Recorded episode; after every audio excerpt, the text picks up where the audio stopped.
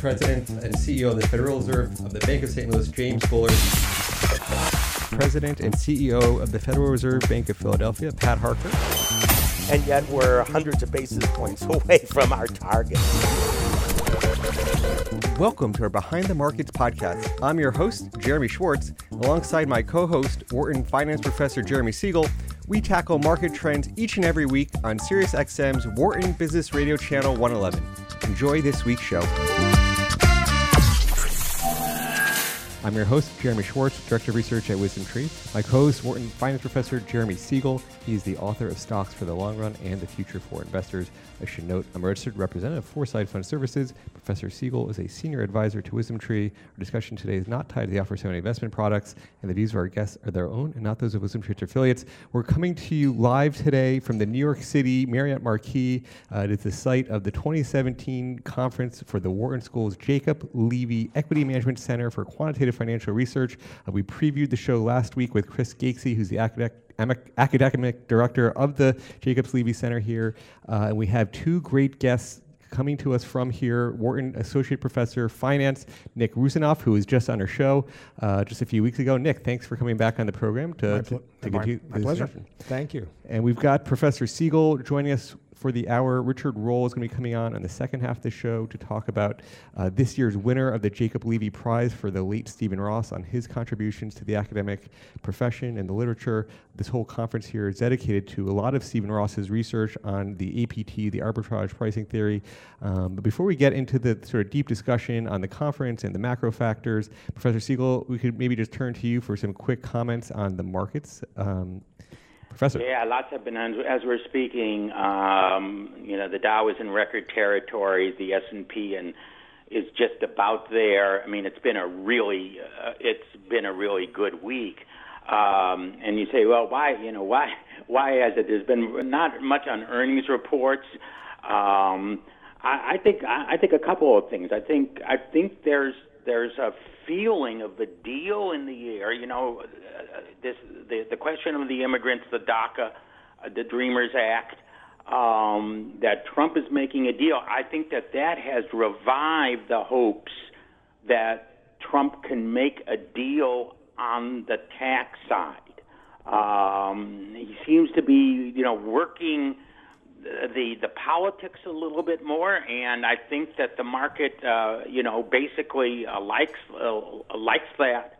Um, uh, actually, today we, we had some very mixed news. I mean, at best, I mean, retail sales was was not a good report. Industrial production was not a good report.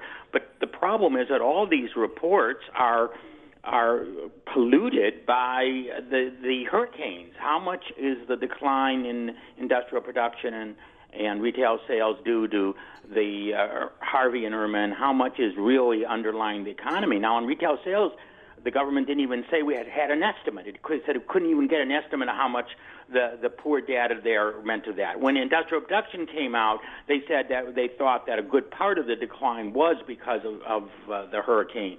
So uh, we're getting some mixed data.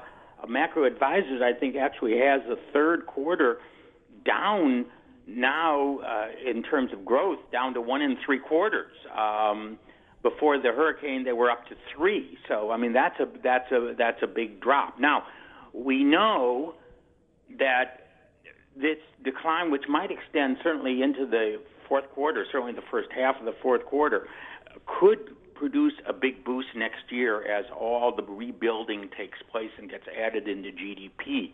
But at this point, we're getting a lot of clouded real data. And this is going to make the Fed very cautious, because what do we have coming up next week? We have um, on Wednesday the quarterly meeting of the Fed. Um, no rate hike is expected. They are expected to al- announce the decline of their balance sheet, uh, Uh, the reversal of quantitative easing, um, and we're also going to get their projections on the uh, Fed funds rate. Uh, right now, there are the, the median target of the uh, F O M C is for one more rate hike, and almost everyone believes if that's going to happen, it's going to be in December. The market has a doubts about whether that's going to happen. Um, we're going to see whether it moves um, from the uh, June, which is the last reading we got, through September, whether this uncertainty about uh, what's going on in the real economy, whether that changes uh, that increase or not. But I, I really think um, the, the, the tax, the possibility of a tax deal is, uh, is, is one of the things I think is um, driving um, the market forward this week. Yeah, it is interesting to see him, Trump going towards the Democratic side, trying to do some more deals. We saw that. Maybe we're seeing that on the immigration side. We saw that on the debt ceiling issue. Um, interesting to yeah. see him pivot there. Yeah, the, the, the interesting thing is that Trump has a hammer on the uh, the uh, immigrant issue, and that is if uh, you know if this goes to the courts, what Obama did was you know you know basically make them permanent residents or citizens, uh, the courts will probably say you cannot do this unilaterally. In fact, Obama for years said I can't do it, and then he did it. So um, the, the Trump has that hammer over the Democrats. Listen, you know, I'll let this go through the courts, and I'm going to win it. So there really could be a deal. Now, the interesting thing is, is there a similar hammer on the tax cut side? And the answer, I can't see it. You know, uh, I mean, what is he going to give away? It's nothing like the courts are pending anything that he really has a hammer. Of course, he could say, listen, if you don't want to join with me on, on some of these things, I'll go it alone, uh, you know, with, uh, uh, you know, I know I only have a ten-year window. I won't be able I'll have to do it uh, through reconciliation. I won't be able to get it permanent, but ten years is good enough, and we'll we'll just do this. So there's a little bit of maneuver space over there, but certainly not as much as I think he has uh, with his immigrant issue because of um, the, the court standing. So it's going to be fascinating to see if he, if this pivot is, is going to last and whether he can turn this into some real legislation or not. Now, Nick, one of your uh, specialties is currencies. This has been one of the big years uh, for currency movements generally. We've had a very weak dollar this year. Today, sort of interesting reactions in some currency markets. You have the pound, which is sort of soaring in some ways. You've had strong inflation numbers out of out of the U K. It's up about one point three percent. The U K markets aren't liking it. They're down one percent on sort of the strong pound. Um, you've got the yen is actually up today, about fifty basis points. The euro's up eighteen. Gold's down fifty basis points. You have some interest. It's not a universal dollar move. You have things like the pound moving. You have um, pound moving stronger, the yen moving weaker, and on top of sort of the North Korea firing a, a missile over over Japan again. Um, anything? Int- any commentary on just what you've seen in the dollar this year, and, and any of the sort of divergences today from some of these standard, just one-off, you know, same dollar story the whole all across the board? Uh, sure. Well, clearly the dollar movements have been kind of dominated by the expectations of uh, first of monetary policy tightening, right, and potentially fiscal expansion and things like that, and then those kind of hopes or expectations being destroyed and seeing weak inflation numbers and Fed not really ramping up rate hikes, and, and of course, you know, dollar weakening is not uh, not a surprise as a result of that. And uh, kind of more more broadly, whatever is happening with the Uh, with the pound, as you mentioned, and the, the pound is up, but uh, but the U K market is uh, is down. Well, that's what oftentimes happens. In fact, uh, uh, stronger currency does not necessarily mean uh, a stronger economy. In fact, it hurts uh, uh, British uh, British producers, and uh, the compounding the fears that uh, after Brexit they're going to be facing much stiffer uh, foreign competition because they're no longer protected by in a single market. Um, from it uh, by by the lack of kind of trade barriers, and they're going to be facing much much stiffer trade barriers trading with the with the E U, and that of course is their biggest uh, biggest export market. Uh, and uh, well, with the yen also, well the yen uh, yen is a kind of currency that is often seen as a kind of safe haven uh, that that tends to rise on uh, kind of uncertainty, but uh, that may mean, may not be happening now. It's kind of hard to hard to tell the uncertainty, because, well, in part because this is a kind of uncertainty that uh, could could really threaten Japan as a as a country and its uh, its survival. Yes, after the Fukushima uh, earthquake, we did see yen going up, and some people thought that was kind of strange. Well, yeah. uh, you know, when you have a big chunk of capital being destroyed in in a country, typically an exchange rate goes up because that's kind of the, the marginal value of.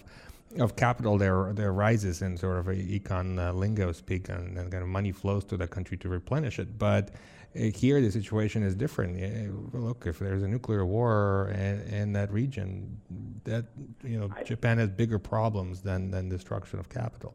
You know, so I don't that, think that, we we should. Uh, you know, when we're talking about currencies, um, I don't think we should ignore the cryptocurrency, particularly today. Yeah. Uh, with the Bitcoin, uh, I now see it. Uh, trading over thirty-six hundred. This morning it was under three thousand, which means in a matter of a few hours it had risen twenty percent. One should realize it was just a, uh, a couple weeks ago it was over five thousand, which means from two weeks ago to this morning it dropped more than forty percent. That's considered major bear market, by the way, for any asset over forty percent. Uh, you know, usually, you know, they get twenty percent is considered the standard bear market. So we have unbelievable gyrations in Bitcoin and discussion everywhere. I'm not a great fan of cryptocurrencies, and I don't want to get off on to that tangent, but uh, I'm just saying that the hottest trading going on today sure. is probably uh, is, is in a cryptocurrency rather than a real currency. Nick, I don't know if you have any opinions about that. I don't have deep insights into cryptocurrencies, but all I know is that there has been tremendous uh, interest in cryptocurrencies. And outside of Bitcoin, lots of people are setting up their own cryptocurrencies. And there are these companies that are holding I C Os, or basically cryptocurrency analogs of uh, initial public offerings, because they're basically signing up investors to to to to, to sell uh, pre-set up uh, coins for whatever their their their specific. I mean, uh, since, you know, I mean, yeah, since everyone sees the originators of crypto and those that held, uh, you know, Bitcoin from the beginning are now, you know, multimillionaires if they held any any size. Everyone says, well, I'll start my own. There's nothing backing these. If I can start and get some publicity, hey, you know, maybe someone will buy mine, right? That's right, and that always sounds like a recipe for, for that, disaster. That sounds like a bubble. Yeah. So you have you have China shutting down the trading on a lot of these, which is one of the things that started the bear market uh, this week, the last few weeks. And then you had Jamie Dimon came out and said these things yeah. are a fraud. Anybody who's any of my J P Morgan traders who are trading it should be fired. Um, then you have the other people saying on the other side. So what price did Dimon buy these things at after they fell? Um, sort of sarcastic t- comment. Yeah, there, and people but, say what backs the Bitcoin, and then other people yell back, yeah, what backs the dollar? Yeah. Um, uh, and um, Uh, but I, I, you know, we, we you know, that, that there, we could have a whole session on. We've on, got to get Pat Harker the big, from the Philly Fed back yeah, on the show, on, as on, I think you know his expertise in operations information management and banking feels to me like he's going to be the bank, the central banking expert on the technology side of it. So we got to get Pat Harker back on the show. Yeah, yeah. Now, Nick, I want to ask you, you, you know, because part of you know the the the in the meeting today certainly honoring Steve Ross, and um, you know I remember him so well when I came to Wharton in nineteen seventy-six. I mean, he was just like a, a beaming star, and so productive and so original. Um, and um, you were a discussant of a paper that has used some of the techniques that um, that uh, Steve actually had developed um, with others, Richard Roll and others. We're going to have the second half of the program. Do you want to give us just a, a brief summary, and uh, more in layman's language, because I know there's an awful lot of technical stuff that goes with you know arbitrage pricing and all the rest. But if, could you give us a kind of a flavor of what what what your the paper you discussed and how it, its roots go back to Steve's research? Sure, absolutely. And in fact, the kind of main gist of my discussion was trying to uh, relate uh, what the, what the paper was doing to that earlier research than Steve and, and others had done back in the day.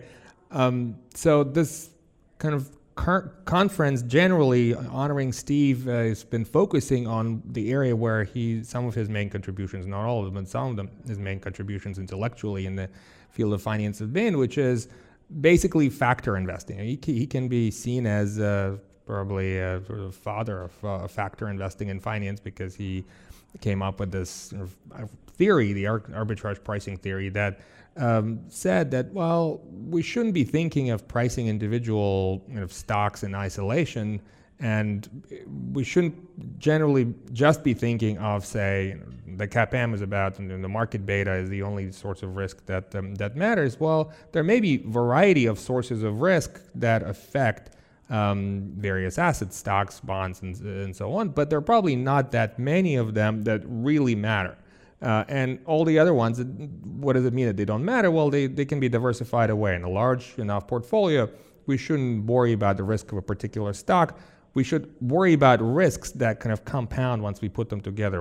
Uh, stocks that move together are stocks that are kind of risky. Why? Because they move together. It's very hard to diversify away the risk from that uh, co-movement. And from that idea, this sort of fa factor investing uh, approach was born. Instead of trying to pick uh, individual stocks, we're trying to identify sources of common com common movement that are rewarded with average return or risk premium, basically uh, average returns in excess of uh, the risk-free rate that you can earn by uh, kind of emphasizing these uh, these risk exposures. So uh, value, of course, is one of the, the most famous factors. You, the fact that value stocks on average seem to outperform growth stocks, and of course, you know, in WisdomTree you practice that of, in, in, in, in a variety of ways. Uh, that is a factor uh, in the sense that value stocks tend to co-move with each other, and they co-move differently from, from, from growth stocks, in fact, oftentimes in the opposite directions. Uh, and that's why value investing in, done systematically is a form of factor investing, and that's kind of, again, going back to this uh, Steve Ross idea. And similarly, similarly for, for momentum, high momentum stocks, stocks that have done well in the past year, say, they tend to move together and they outperform Uh, stocks that have done poorly in the in the last year in the near term, and we can think of it as a factor precisely because of this uh, this co-movement. Now, the paper that I discussed was trying to link these factors in returns, these sources of uh, excess return that have been identified, like value and momentum, or specifically value and momentum, to macroeconomic risk. So the idea is, Uh, well, why, why is there this co-movement? Why are some stocks uh, riskier than others in, in co-moving with each other? Well, because they're differently exposed to some uh, underlying macroeconomic events. Like, Jeremy, today uh, you mentioned earlier uh, the industrial production, uh, say, numbers, or uh, uh, the retail sales. We can think of those as variables that capture Uh, kind of macroeconomic activity. Now, different stocks will react differently to these news. Stocks that are very cyclical will tend to not do well. Now, today may be an exception, but uh, they will not do well if industrial production is down. Stocks that are less cyclical will, will, will maybe not react so much.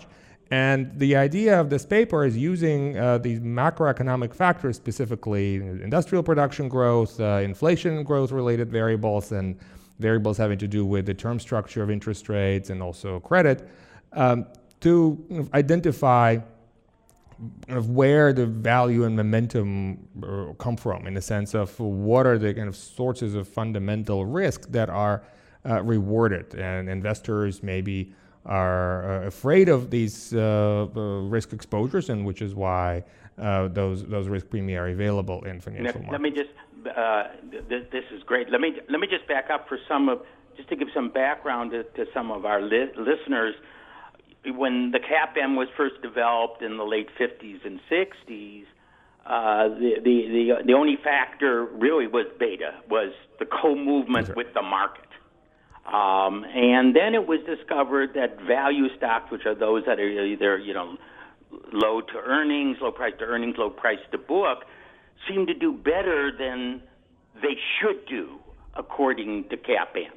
So that's why we def that, that's why it was considered value seemed to be a factor. They they seem to outperform in a risk return framework more than would be just predicted on the basis of the co-movement with the market, which the very simple C A P M would predict. Now, much later, Uh, the the concept, in fact, uh, it, it, was it in the last ten years that momentum became a really popular factor, Nick? Who? Let me, let me just introduce our guest here. We're talking with Nick Rusinoff, uh, Associate Finance Professor at Wharton. Uh, we've got Professor Siegel on the line. I'm Jeremy Schwartz. We're talking about value momentum factors for uh, investing here at the Jacobs Levy Equity Conference in New York uh, at the Wharton Jacobs Levy Center. Nick. Uh, yes. Yeah, so, so, Jeremy, you mentioned uh, that uh, value was established as a factor for maybe last uh, well, twenty, twenty years or so, and momentum recently has become Uh, more established as a factor. Now, it's a, it's a little bit controversial in the academic sense because some people still believe that momentum is just uh, uh, kind of behavioral fads. Uh, you know, people chase trends, and that pushes uh, pushes uh, prices up beyond where they should be. Or sometimes maybe there's underreaction to news. When a company has uh, good news, uh, it's not fully incorporated into the price immediately. It takes some time, which is why you have kind of momentum or appreciation over time. There's another school of thought that, that thinks that momentum is truly a risk factor in the sense that stocks that have done well recently are for some reason riskier than stocks that have done poorly recently. And that's not a debate that is settled by, by any means. Now, where factor investing is in some sense separate from this debate is that it says that, well, you don't necessarily need a, an active money manager uh, who is getting paid Uh, a lot of money potentially for getting these momentum uh, momentum exposures, in the sense that if we can train a computer, uh, and it doesn't take very much work in theory at least, to uh, e- execute these value and momentum strategies, because they're systematic and they're they're kind of exposed to common sources of risk, uh, it shouldn't cost that much. And that really has pushed the idea of uh, act- active versus passive investing more into this this separation between alpha and beta. And smart beta has been a term that has been also used to describe factor investing, where basically we can automatize investing in these factors like value, uh, momentum, and uh, maybe some others, profitability. So there's a way to uh, she, uh, beat the market, so to speak, which of course we know the record of active money managers is extremely poor at doing that, um, and but if we follow certain factor strategies cheaply, and and obviously that's that's a key.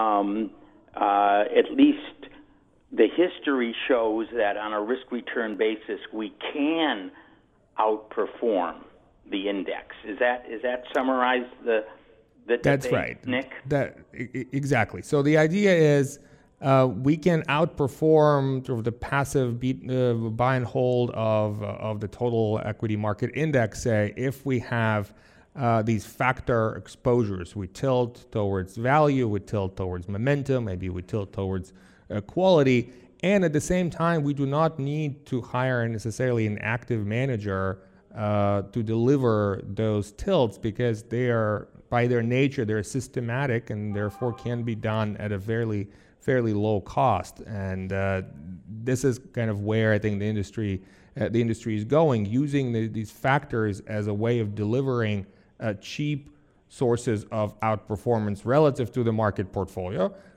uh, and leaving out kind of pure stock picking and, and superior use of information uh, For, for, for somebody kind of who, who specializes in those particular things. Now let me ask you on, on value and momentum. You know, there's two things that you you would think seem are contradictory. You know, value stocks are stocks that have been going down in price, um, and then we're talking about momentum as the factor is stocks that have been really going up in price. And so they have this negative correlation, which is why when you you know if you have to take two things that have positive expected returns, they have this strong negative correlation. You get much better when you combine them together. Your Sharpe ratios, your risk-adjusted returns, increase when you combine these negatively correlated positive return expectations. Assets. What, how do you think about that? I mean, do you think these things really should both work over long periods of time in the future? That's a very good question. And that was a central question uh, in the paper that I discussed, because uh, that is kind of the key puzzle, so to speak, in the academic literature at least. Why is it both value and momentum strategies are profitable on average, even though they seem to be providing a partial hedge for each other? They're they're insuring each other. So combining them in a portfolio gives you a high average return with lower risk than if you now, were... There is a dis- little distinction here, because the value stocks are those that are low in price, whether they've gone down or not, relative to certain fundamentals. But the momentum is, is based on past changes in price. Um, now, so they are, you, uh, in, in a way, it's one's kind of, am I right? One's sort of acting on the the, the, the, the first derivative, and the other is more on a level relative to fundamentals. So they're not exactly yeah. opposite, but but there is a lot of qualities. Obviously, stocks that have been going up a lot will eventually be high relative to fundamentals, but the process of going up is a little different than being high. Right, absolutely. Now, they in kind of in practice, once we, especially when we go beyond stocks into other asset classes, as as, as this paper also did, like currencies and commodities, there's really no sense of uh, absolute. You can come up with with measures of purchasing power parity, for example, for for currencies, uh, but for commodities, even that is kind of strange. But for most of these asset classes, it turns out that uh, the asset that has performed well over the last three to five years, for example, will be kind of like growth. So growth stocks typically, even though we use uh, multiples to identify growth stock, high or high price to book or for high price to earnings or something like that, typically they will be stocks that have done well over the you know, prolonged period of time. And value stocks that have, are stocks that have not done very well, which is why their price is low relative to Uh, fundamentals. And this is why there is this negative correlation, because over kind of shorter periods of time, there will be this overlap that stocks that have been beaten down for a long time, they will also have potentially negative momentum recently. But if they've been beaten down for a long enough period of time, they've become kind of deep value stocks. Statistically, it seems like they're the ones that are going to outperform going forward, even though they have negative momentum. Uh, and likewise, stocks that have done really well for the last, say, five, six years, they oftentimes have had good momentum in the past year, but their momentum is sort of running out because they have been kind of over overvalued, as behavioralists would say. And now uh, the, the, the more uh, uh, Chicago school crowd would uh, would say, well, they're not overvalued, they're just become less risky, which is why you expect a lower average return on them going forward. Uh, that's, again, that, that that's that debate. But, uh, but I, generally, it seems that um, value is quite strongly related to kind of long-term mean reversion of prices towards their kind of long-run uh, ratio of price to fundamental. So, so Nick, on your on your topic of global macroeconomic risk, explaining these value momentum factors, does that is that research lens leading people down? Do you think to sort of time the factors right now? As we were talking, there was a session on timing factors between factor rotation strategies, and there's a whole line of literature, Bob Arnott and Cliff Asness debating whether you can time factors, and, and State Street today was just presenting their paper that we sort of missed while we're talking right now on, on timing factors. But do you think, you know, do you, is this macro model saying you need to use economic variables to time factors? Is that one of the implications of the research? So, so this paper was mostly just trying to, well, the paper that I discussed was was about, well, are, are macroeconomic variables driving the variation in value or momentum strategies? Timing is another fascinating and potentially even more treacherous question. As as you mentioned, there is this kind of l- l- ongoing debate between the giants of uh, factor investing, like uh, Cliff Asness and Rob Arnott, about whether you can or should uh, time time these factors. And uh, you might use macroeconomic variables to to try to do that. Historically, there has not been uh, a tremendous success in doing in doing that. And I've done some some research Uh, on this myself. For example, can you can you time value uh, uh, value investing? So are there particular times when when you expect value to do particularly well relative to relative to growth? Well, it's hard. It doesn't seem to be particularly strongly related to the business cycle, for example. On the other hand, if you look at valuation ratios, if you look at the, basically the book to market or book to uh, book to price um, a ratio of value stocks Uh, versus a book-to-market ratio of the growth stocks, as that spread widens, typically you expect higher returns on value over growth going forward. And if it narrows, then you, and a behavioralist would say, well, maybe value and growth are more more uh, fairly priced relative to each other, and you don't necessarily expect a particular outperformance going forward. Uh, but uh, that is still an ongoing debate, as I said. Uh, there, there, there's a lot of discussion in this, and that's not something that one should, uh, you know, don't don't try that at home. So Professor Siegel, we uh, Dick Roll just walked into the room. We're going to be joining by Pr- Professor Roll here uh, just after the break. Nick, thanks for coming on the show here. It's my pleasure. Your second time in just a short amount of time. We're going to have to keep having you back. I'm always enjoying it. Thank you very much. All right, stay tuned, everybody. After a short break, we'll be talking with Dick Roll, the Linda Professor of Finance at Caltech. I'm Jeremy Schwartz, and you're listening to Behind the Markets on SiriusXM one eleven. Welcome back to Behind the Markets here on Business Radio, powered by the Wharton School. I'm your host, Jeremy Schwartz, alongside my co-host, Wharton and Professor Jeremy Siegel. We're honored to welcome our second guest, Richard Roll, who's the Lind Institute Professor of Finance at the California Institute of Technology. Uh, he's going to have some remarks here at the conference on at the Jacobs Levy Center for Quantitative Financial Innovation. There's a prize being given posthumously to the late Stephen Ross. Richard, thanks for coming to our show here today. My pleasure. Uh, Professor Siegel, I know you've yes. looked at the, the research from Ross and Roll, and, and the, the yeah. sort of Chen, Ross and Roll papers are being talked about here. They've done a lot of work together. Uh, maybe you could sort of lead off yeah. our, our And I, as I mentioned at the top of the show, and I came to Wharton in, in seventy-six, and, and Steve was a, you know, was a star, and uh, you know, I learned so much from him, um, and uh, you know, it was it was very you know shocking, of course, this this spring to. to learn of his, his sudden passing. Um, I had just seen him. He had come visiting Wharton uh, a year ago. And I know, Richard, of course, um, you had known Steve so well for twenty years. Am I correct? You two had a uh, asset management firm, um, Roland Ross, um, together. Um, uh, I mean, do you have any... You know, a few thoughts you'd just like to share with us about, you know, your long and productive association with Steve. Well, sure. You're you're wrong about one thing, though, Jeremy. I knew Steve for more than forty years. No, oh, we, okay. So I, uh, we, no, longer than I, I did. I said, we, we ran I, I a, we ran Roland Ross Asset Management for twenty. Yeah, we ran Roland Ross Asset Management for twenty years, which is an investment, an equity investment management firm, uh, using his research. And the research that I did uh, with him, which was, as you know, was published uh, earlier than in, in the nineteen seventies and early nineteen eighties, and then we started Roland Ross somewhat after that. Um, its headquarters happened to be in uh, Pennsylvania, in Blue Bell, okay. uh, where our third partner, uh, we set up an office there where our junior partner uh, ran some of the business. And so Steve and I, I was on the West Coast. He was up in uh, New England at that time, and then Alan Uhas, our third partner, was in Blue Bell.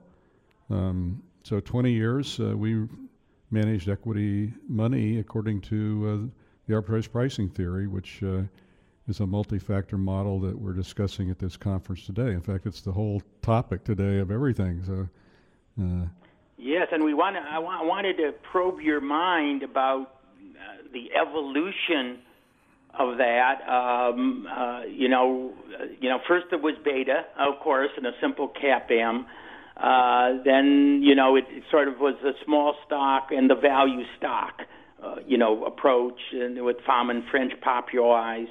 And, and now, I don't know if you'd call it a little a literal explosion of factors, um, but certainly more have been added. Uh, liquidity, momentum. Uh, we were talking, and Nick Rusinoff just. Before your, I mean, what what is your feeling about the the evolution of this? Um, do you well, think it's well, moving in the uh, right I mean, direction, or where do you think it it should be moving now?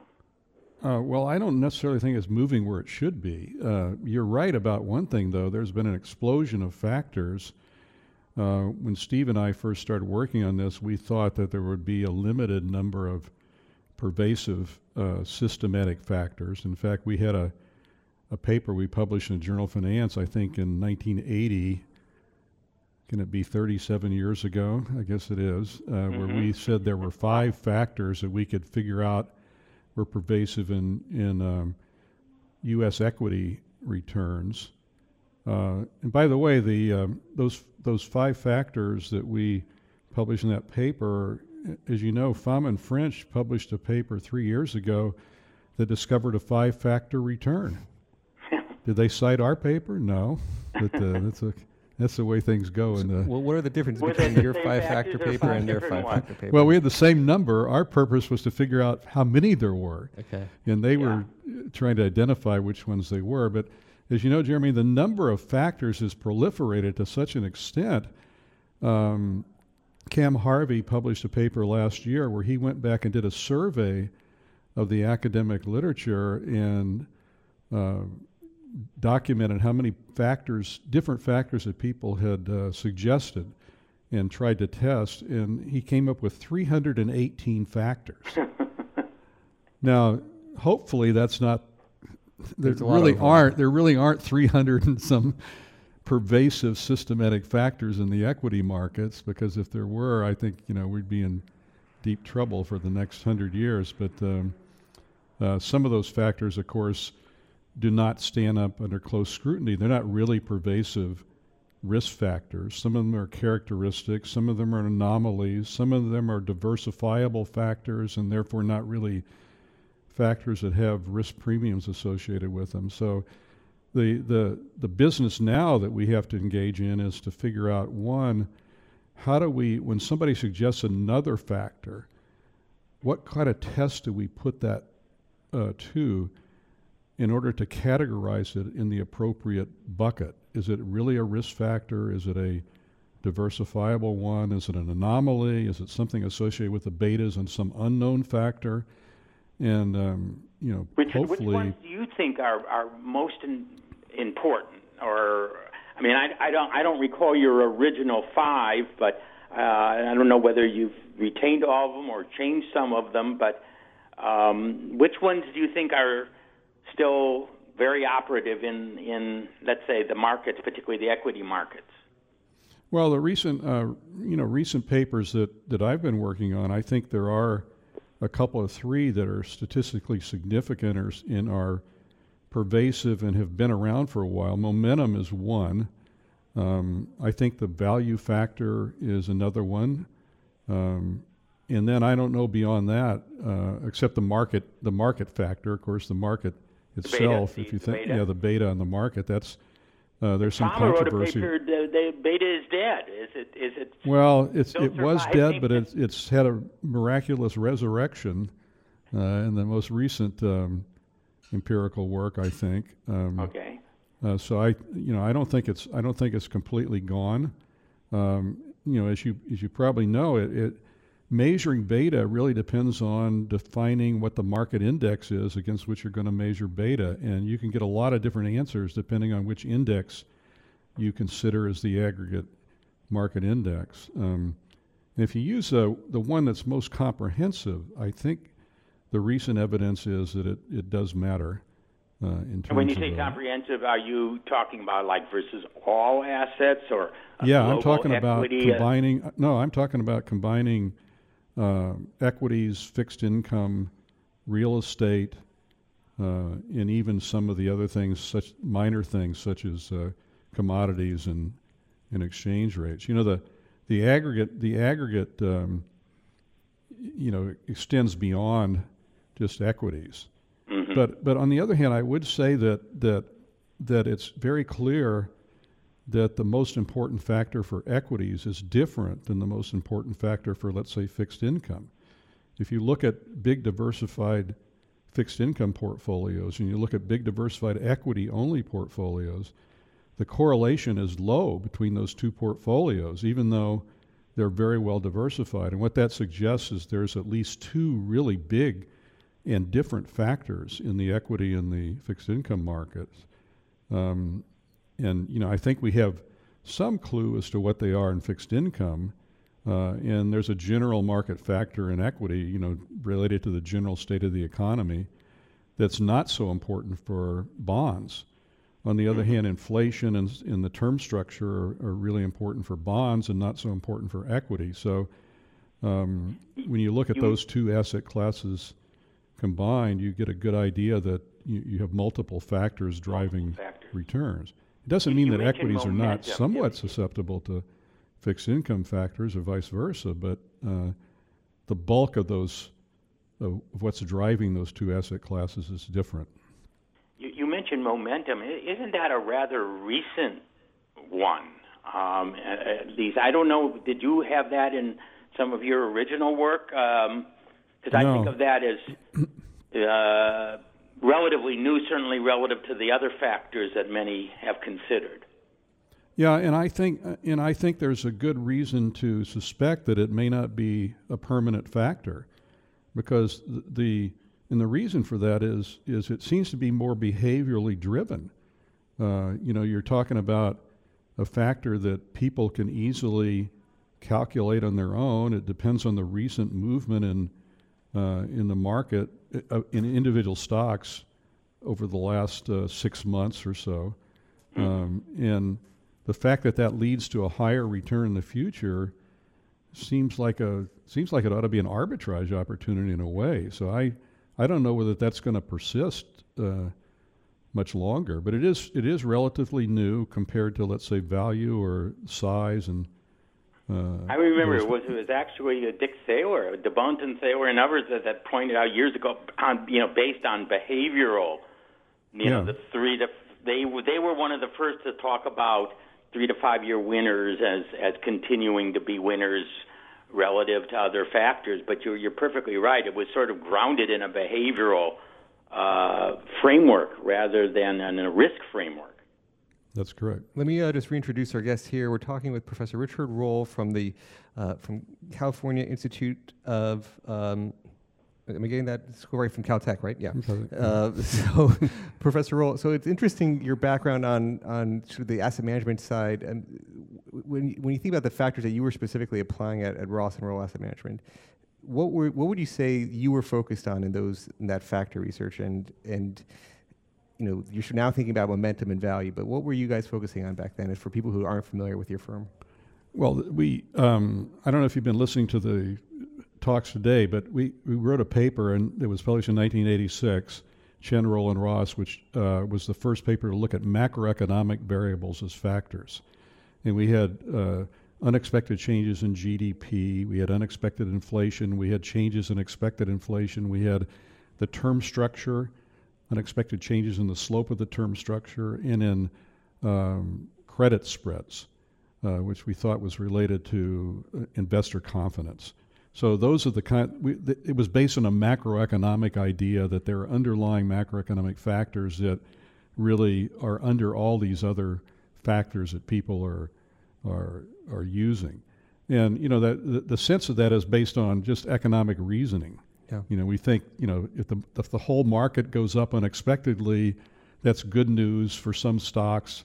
It's better news for uh, some stocks than others, and so on. So there's a beta, which translates the unexpected changes in G D P to the different responses of individual assets. So what we did then in Roland Ross is we tried to estimate those betas for each and every one of those macro factors and design a portfolio that had a p- specific exposure to each one that the clients wanted. Let's say you had a client that didn't want to have any risk of inflation in their portfolio. Well, we could we could do that. We could fix up the portfolio so it yeah. had no volatility at all when when inflation was changes or, or for any of the other factors for that. And matter. That was so, based on, for instance, suppose they felt their other wealth or their personal income or somehow was related to inflation, sure. They wanted to neutralize it and not also hold that risk in their equity portfolio. That, that's correct. And so it, it, it kind of it kind of helped each individual client decide what kind of equity portfolio is most suitable for them given the other things that they were exposed to. So if you were, and we could go beyond that too, we could look at, let's say, oil prices as a factor. And uh, if somebody was in the oil business, and they were an executive, and they held a, a pension fund that was in oil stocks, you know, they probably didn't want much exposure to yeah. oil factors, right? So we could fix them up with that kind of a portfolio. Is that, so. is that kind of customization, cu- customization something you th- still think is happening there today? Do you think people need more of that? Well, I think I think there's not enough of it, to tell you the truth, because, you know, when you think about the individuals who are would benefit from that, let's say retail investors whose main asset is their house, you know, and their house has a certain volatility because housing prices change quite a bit too, right? So you don't want you don't want to have a equity portfolio for those people that's also exposed to real estate, yeah. right? And that that's the kind of idea. I mean, it's it, it's endemic, you know, when you think about anybody that's got a diversified portfolio, anybody, If their if their portfolio is diversified, they're exposed to factors. They may not know which ones, and most people don't know which ones. But once you've once you've got diversification, those factors explain ninety-five percent of the volatility of every single diversified portfolio. So knowing how you're allocated across those factors tells you everything about your portfolio. You know, it's yeah. interesting and, you should mention that because, as you know, just last year, S and P added REITs as their eleventh uh, sector. yeah. Uh, and uh, you're, you're sort of saying, hey, if your other main asset is your house, maybe you should think twice about uh, that. Having that sector. Well, in fact, you want to go short that if you could. It used to be buried in the financials, and they broke it out as a separate one. So I think that was very useful because now you can more easily directly, you know, hedge it uh, uh, yeah. and identify. I, I know that um, Case and Schiller tried to start futures markets in real estate. Um, Did not and succeed. Th they not. They weren't very successful in that. I'm not quite sure why, because it seems to me that would be a highly useful set of futures contracts for most people to to have. But yeah, I mean, again, to hedging, and and they did it in local market. Not only they were trying to do it national, did local markets. Uh, yeah, they, the major had, metropolitan they, they tried areas, to do it. They started yeah. those indices, and I I just think that the traders just they I don't know if they liked something that. that, you know, was once a month that came out uh, and settled into, and it was subject to averaging, and um, uh, it just never never got a following. Obviously, you couldn't form the underlying, also the arbitrage against it, although that is not necessarily the death knell for a, for a futures contract. But I think that there were, there were a number of problems. The same thing, remember, when they started inflation futures, um, the they died. Problem, yeah. Um, and uh, although TIPS are pretty successful, and you can form your own, you know, through the nominal and the and the TIPS bonds, yet the futures market for that just didn't didn't survive independently. Yeah, it is something of a puzzle why futures markets that would be highly useful don't don't get started. I'm, I guess maybe it has to do with the underlying ability of the traders to hedge their futures positions, but I'm not mm-hmm. really sure about that. I mean, you know, Bob, as you know, Bob Shore and I, and I think it was you who took us on a little plane trip, it must have been twenty-five years ago, um, uh, down in Southern California. We went to your uh, farm area, and I think Bob and I were in your plane. You were a skilled pilot. Um, yeah, I, I, took, I took you for a ride up to up to Ojai, and yeah, I remember we went fishing in my pond. You remember that? Yeah.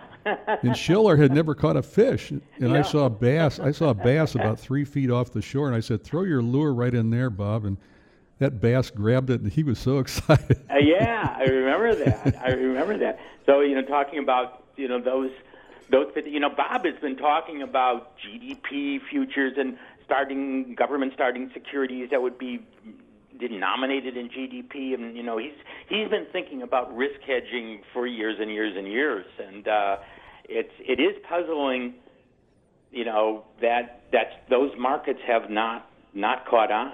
Um, um, where do you think where where do you think the, f the future lies? Is is active management dead? Is it all going to just devolve to these factors in the cheapest way, maybe by E T Fs or however it's done? I mean, well, Professor well, Steele, you didn't get to hear, uh, I, I saw Professor Roll make a comment that Vanguard's the answer to everything, so he commented yeah. on one of the panels that, Vanguard, you just supply it all. Well, you know, that's they do. They already have a, a, a full panoply of funds that span every factor you could possibly think of. If you can, if you couldn't manage your factor exposure with Vanguard's uh, platform, uh, you know, you you you don't have a, a prayer of doing it any other way, and they and they do it very cheaply, and they allow you to switch from one fund to the other free. You know, mm-hmm. I mean, if you were going to do if you were going to design a platform to do factor investing, you couldn't think of a better one than Vanguard, really. I told the guy from Vanguard here, I said, you know, he was saying, well, our investors don't really know what they're doing about factoring. I said, no, wait a minute. You know, they may know very well. You you just don't know what they what they're thinking. You know, in mm-hmm. the wisdom of crowds, you know, in aggregate, when all those Vanguard investors together, they probably do a pretty darn good job of it. well, I yeah. mean, I mean, yeah, I mean, the the gain in assets through either passive, well, and we call it passive management, is is exploding. What, what do you think? I mean, I I'm I'm one of those, and I most of my I think my academic friends agree that these people cry there's too much passive, too much indexing. I think is pretty much nonsense. Uh, as long as active managers continue to underperform after expenses, one can't say there's too much passive management. But do you have, uh, do you have a, seri- do you feel do you have a sense of how much, how much is too much? Is it seventy? Like right, maybe there's an estimate today, thirty-five, forty percent of the mar- U S markets index. I don't know, that may be a below estimate. But do you think if you get to seventy, eighty percent, that's too much at some point? I, well, I, you know, there it can't be one hundred percent because then no. nobody would do security analysis yeah. and... You know, every price would be just a random number, so it can't be one hundred percent. So there's some, there is some level that's optimal.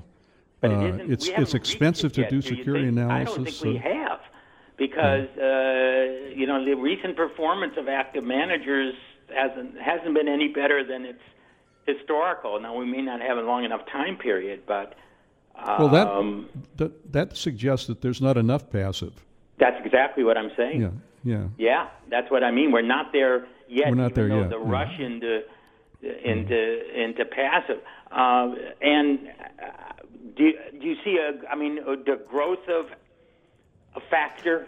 Um, I mean, everyone's trying to say we can beat you know the average and uh, and and and move by these factors. Do you think that that has a long way to run, or or what direction do you think that's going to go in?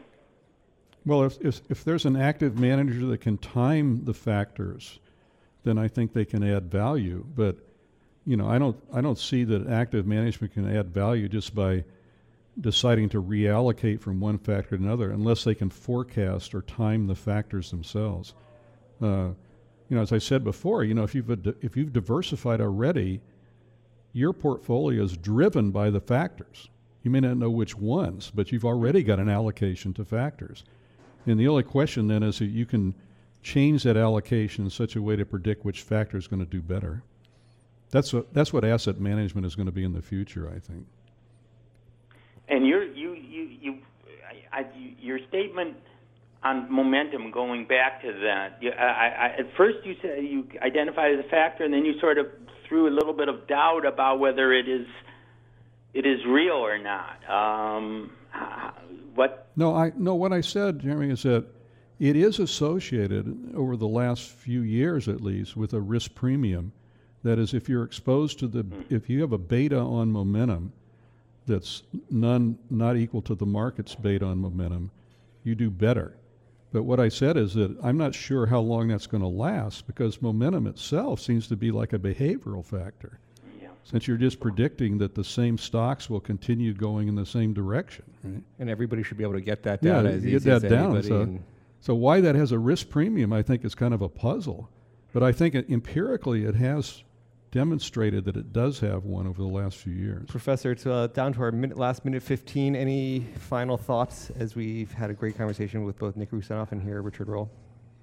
Uh, no, I mean, I, mean, I, I think uh, you know, factor analysis.